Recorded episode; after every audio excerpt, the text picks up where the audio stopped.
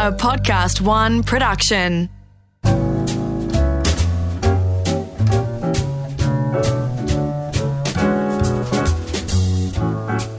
Hello, my name's Gary Mehigan, and welcome to A Plate to Call Home.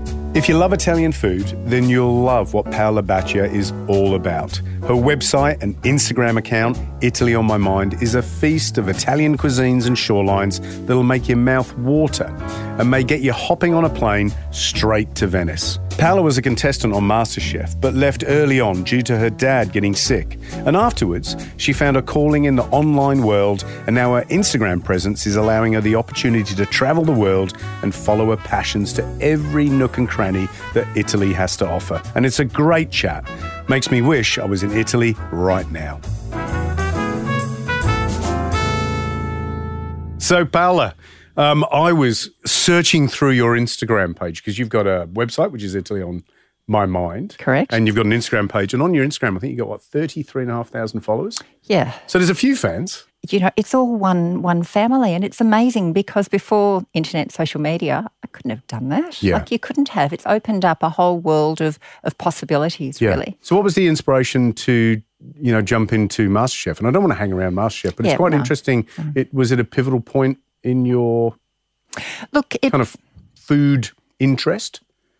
Uh, it it probably was starting from with series one, which I watched, but it also was timed with. And I don't want to you know harp on this either, but I'm a dentist by profession, and I hurt my neck because I'm really tall and I've got a really long neck, which people say, oh, it's swan-like. I go, no, you try bending it sideways to look into someone's mouth for 15 years, and you'll find that it's a problem.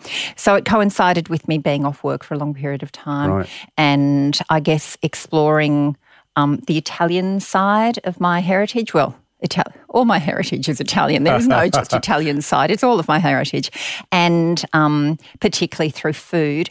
And then also my father being sick and realizing that life would change when Dad passed away because he Yeah. had cancer, and that life that I knew it with Mum and Dad would be different. Was MasterChef a sliding doors moment for you? It was. It uh, it it really was. And I think I remember uh, one thing that you said to me, and it was about what was your food dream, and we had to come up with with a you know what's your food dream, and everyone's going, oh geez, what am I going to say? What am I going to say?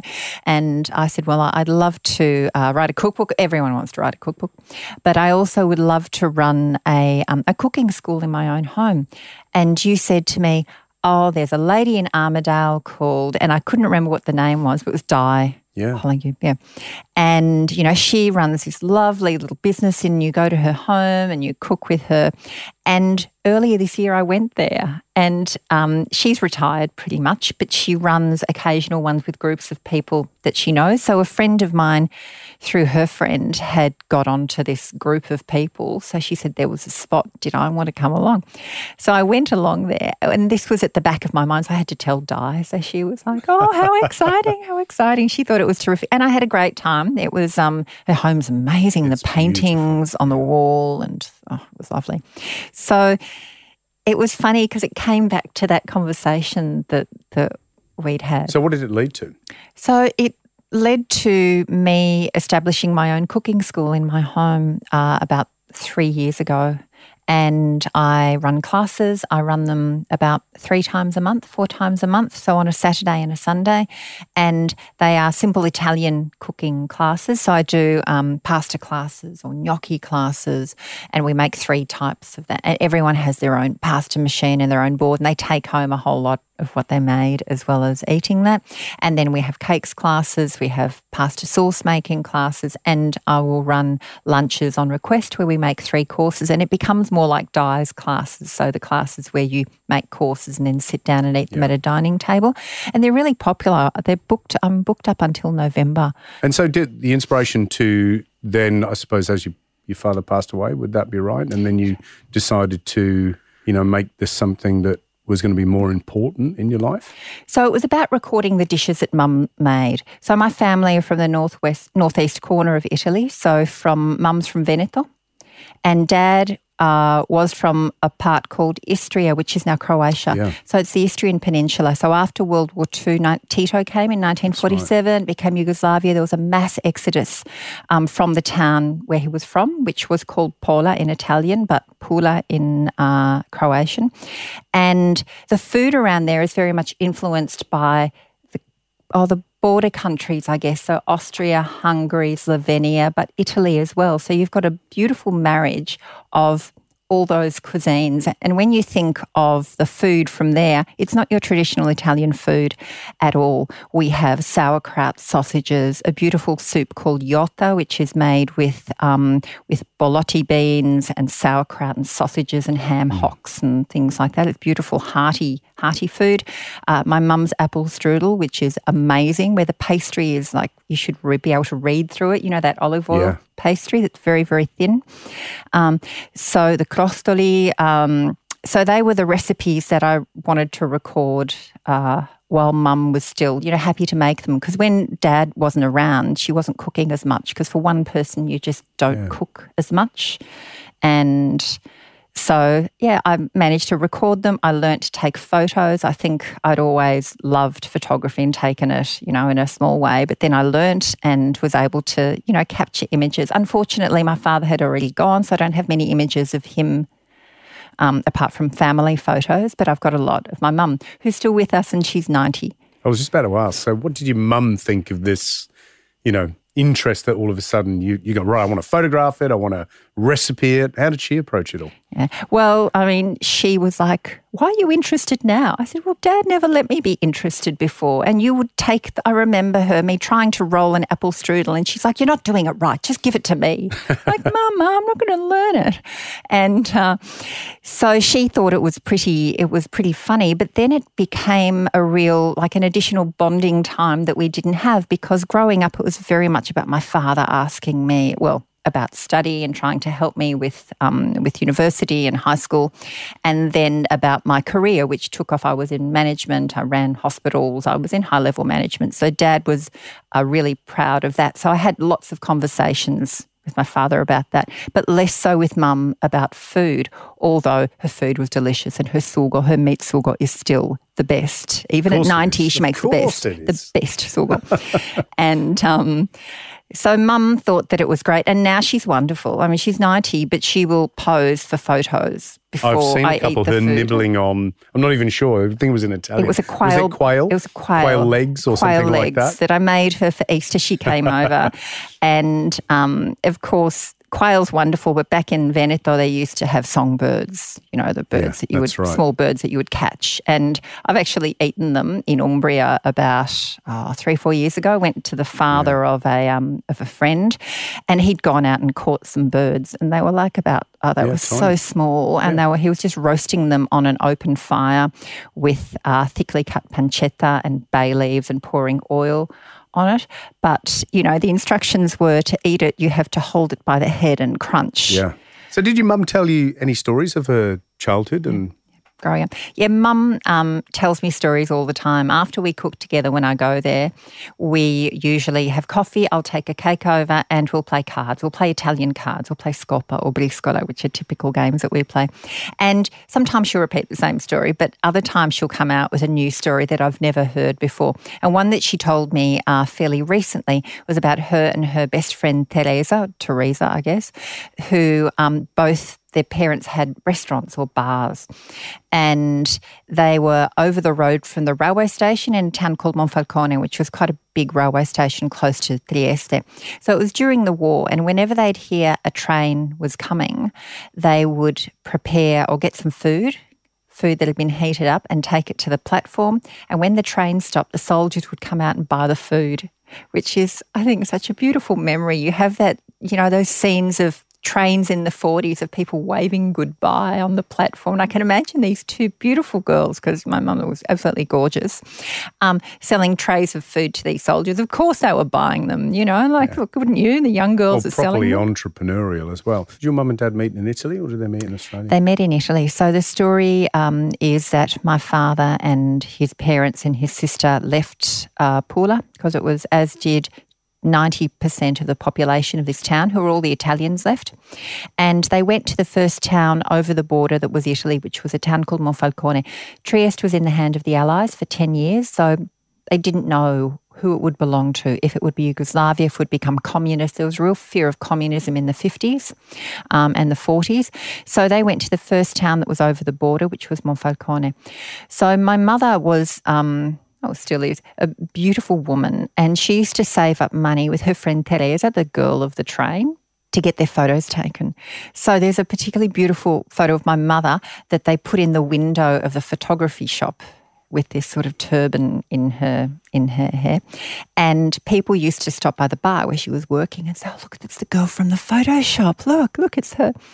So my it was also this shop um, or this bar was over the road from where my father and his father went to get a war, some sort of pension that they were getting as war refugees. They were essentially war refugees, and after collecting the money, they'd go into the bar to have a coffee. And he saw this beautiful woman and asked her out. Yeah. Not a shy man, then, obviously. No, no, no, no, no. And in fact, he asked her out and she was like, no, no, no. So he followed her to the movies one night when she'd burnt her hand. So her mother gave her the night off or the afternoon, or probably afternoon, knowing my, my nonna. And so she went to the cinema on her own, and my father followed her and sat down next to her and tried to kiss her. And she ran home to wash her mouth. Does the food bring these memories back? So when you cook together, you play cards together, you drink together. That's when the stories. Drink coffee together. Only coffee. yeah, she doesn't drink wine anymore. After the dog bit her when she was on antibiotics, she will tell you. Um, so yes, so you know preparing food will always bring back um, memories of her aunt uh, Enrica, who used to pull the dough for the crostoli over the open fire, over the fogoler, because they didn't. I mean, I'll make it with a pasta machine now, but clearly they didn't have a pasta machine. They'd roll it out. So she would stretch that dough by hand to make it really thin. Um, so that's one story she'll tell, but she'll tell a lot of stories like that. Yeah, it's a beautiful, beautiful. Well, it's also a beautiful thing that you have found this opportunity to, you know, explore your mother's mind, you know, especially as she gets older. You know, I don't think I've done that with my mum because I think I still feel like, um, you know, I left home when I was 18 years old. And in a sense, I, I almost have, and it is slightly different, but I almost have an 18 year old's relationship with my mum because I've, I've been away for so long. It sounds a strange thing to say, but, you know, I hope at some point that I have time to do that. Yeah. I think it's really important to capture those memories because I mean, I guess my generation um, and you know yours and younger, they write we write down everything. I mean, you can track what we did through Facebook and all sorts of memories. There's photos, but for people from that generation, it's very hard to to record that, and otherwise it's lost.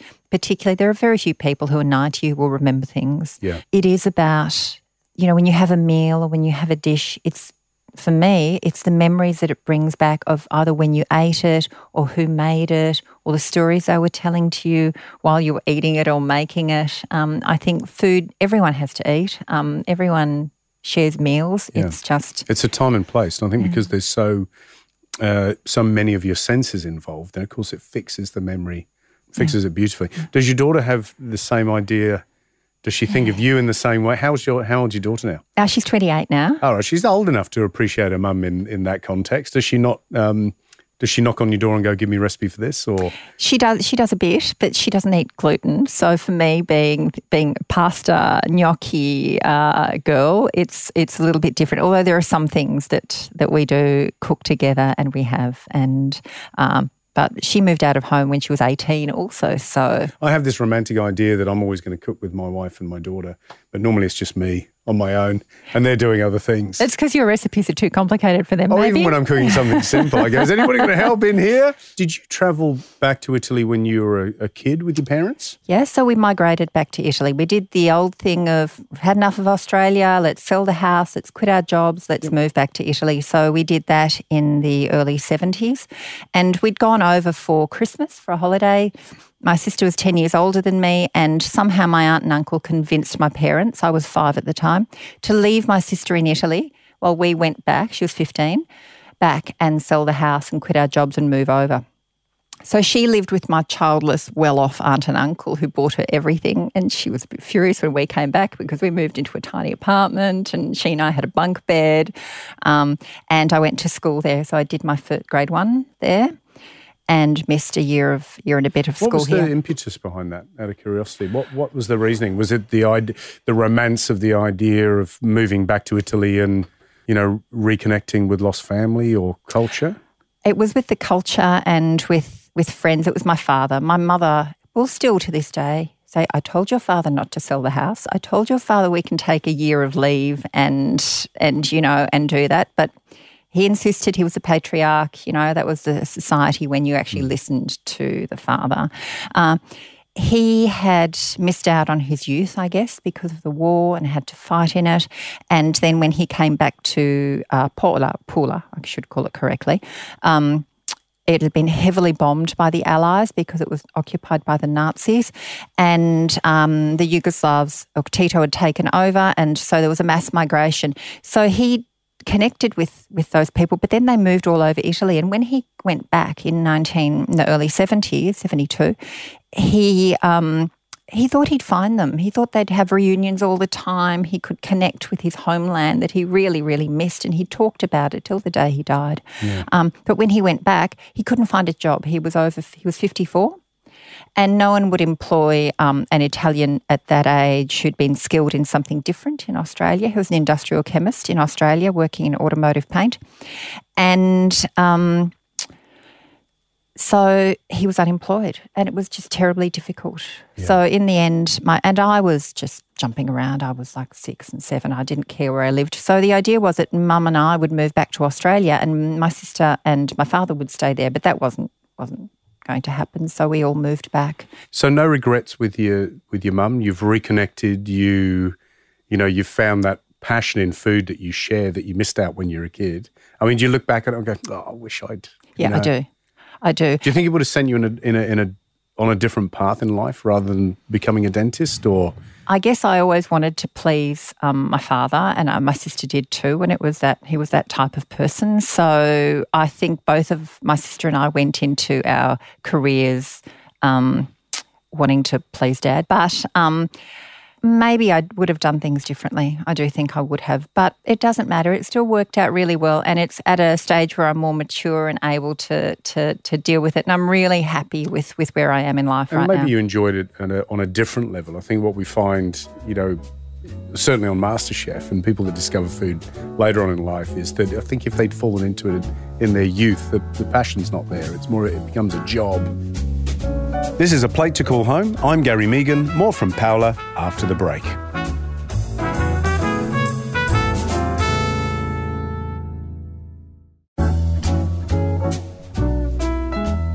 So the, this realization of going back, what because you've written how many cookbooks now? Uh, my second one is in print, is Right. being printed at the moment, which is amazing. Well, tell us about that one. So this book, so this was my idea. The first book was not my idea. It was a book company that came to me said we'd like to write you Well, to write a book. That's about Italian street food, and I said. Okay, um, does it have to be street food? And he said, yes. I went, okay, I can do that, sure. And I photographed it all as well. So I do all the photography. Um, and the second book was my idea entirely, and it's called Adriatico. So it's about the um, food and the people of the Adriatic coast of Italy from the Gulf of Trieste or Trieste right down to the tip of the Salento, which is the heel of Italy. So I researched that. My husband came along too, which was nice. He got long service leave, and we travelled for three months up the coast, stopping in various places that I decided because each chapter is um, a geographical feature, not a region, because regional cookings like Puglia is such a long, narrow region that the north is quite different from the south. So I've split that into two. And Molise is a really tiny region. So that's sort of incorporated in the coast of the Trabocchi. And the Trabocchi are those fishing piers that, that have nets that go into the water that are lowered by people on on on board the on the pier. Uh, so it's divided into seven uh, chapters, which are all geographical features. So I went.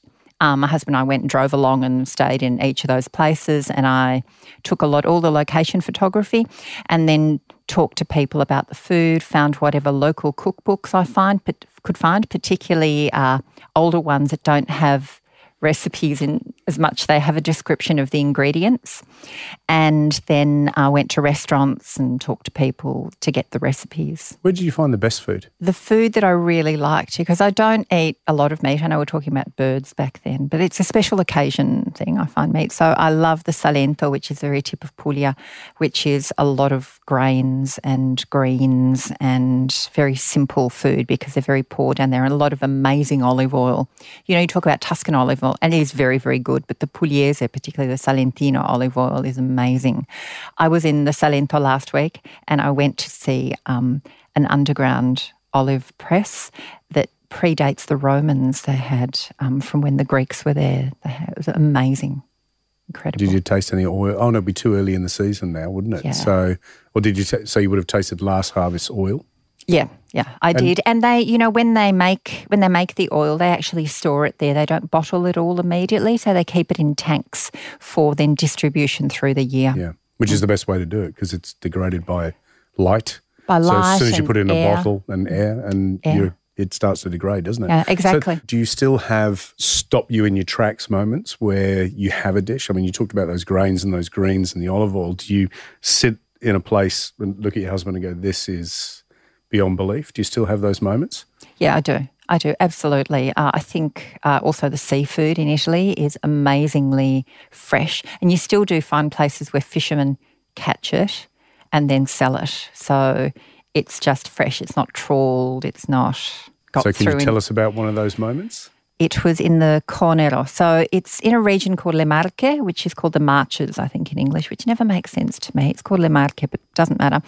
And there are the wild mussels of Portonovo. So uh, Portonovo is, um, there's a whole lot of uh, reefs that are off the coast, one or two kilometres, and there are mussels that grow there naturally. And because of the waters around there and the way they um, the tides are, when you pick the mussels, they, the smaller ones drop and reseed into the rock, and the waters are A grade water, so that you know it's it's incredibly uh, fresh and self-sustaining because the majority of mussels, of course, are in nets and grown, and they have been for hundreds of years. So it's um, it's a pretty normal way of having mussels. But these guys, we watched them, and it was the start of the season. So the season is um, for about six months of the year, and there's only a couple of people who are licensed to go and get them. So two guys go out onto the onto the rocks. One guy goes under the water and the other guy's on the boat and he's got a special scraper to collect them off, a special net to catch them in so the smaller ones can fall down and then they sort them and bring them bring them on shore and then they sell them immediately. So we had a three-course meal at a restaurant called Da Emilia and it was a three-course mussel meal which I, I just couldn't believe it. I Why just, couldn't you believe it? Describe it to us. number one because they'd just been caught and I'd read about these mussels for ages and I was so excited to actually be eating them because I love the sustainability fact of them. Um, they were uh, they weren't uh, raw, they weren't crudo exactly, but they were just barely steamed with really good quality uh, light flavored olive oil and a little bit of lemon, and they just tasted they were so tender. I just had, and they still tasted of the sea, of course. And then there was a dish with pasta, and then there was a gratin dish of mussels. I would have eaten about a hundred mussels, I'm sure, and they were small, but they were delicious. It was just, and we were right by the water, and we watched the boat go out again to get some more mussels while we were sitting there eating them. I mean, that's, you know, you can't almost, you can't capture that. You can't easily recreate that. So why are you still living here? Okay. I love the fact that there's that you've built this, and it and it. I say it empire, but built this life around uh, your love of food, and the fact that you know it's no mean feat to, hi- to kind of have the following that you do on Instagram. That is pretty amazing. And now I'm following you, so now I know what you're doing. And principally because I, know, I want to know what you're eating. That's, that's my motivation. Um, and the fact that you're doing the food tours too, because I think the more connected you become with a group of people, like Christine Manfield's fantastic. And, you know, th- those connections will obviously just increase and give you even more reason to, you know, bring these two cultures together. So much to discover. Lovely stories. Thank you very much indeed. Thank you. Thank you for having me. It's been wonderful. It's funny, isn't it? Being a chef, people always say, well, fresh pasta is better than dried, right? And I go, well, they're just two different things. I love fresh pasta. If you're going to make it at home, one of the easiest recipes 100 grams of flour, one egg, pinch of salt, dash of olive oil, and then just multiply it up. The more portions you want to make. And you'll need a pasta roller and it's a lot of effort and the flour cleaning up everything. It's, you know, it's a bit, it's dedicated, put it that way. I like a really nice artisan dried pasta. And it may seem to be a little expensive, but they are beautiful. Lots of different shapes to choose from. A little old wives' tale about cooking pasta you put a dash of olive oil in the water. Not true. Plenty of boiling salted water. The olive oil will not help it stay separate. The key is lots of boiling salted water, gentle tumble. Cook it as per the directions on the packet. Drain it well, then put it back into a pot. Then add a little olive oil, salt and pepper, and it just soaks it all up and it tastes delicious. And talking about salt, pepper, and olive oil, there's a dish called cacio pepe, which just means cheese and pepper. One of the simplest pasta dishes you can ever make. Fresh or dried pasta, use a generous or a little amount of butter, good parmesan cheese grated, and lots of pepper, and a little bit of the cooking liquid from the pasta. It is yum. Try it. You've probably cooked it for your three year old and never knew that you were cooking cacio pepe. A Plate to Call Home is a Podcast One production produced by Dave Zwolensky. Audio production is Darcy Thompson, and special thanks to Imogen Thomas for all the research.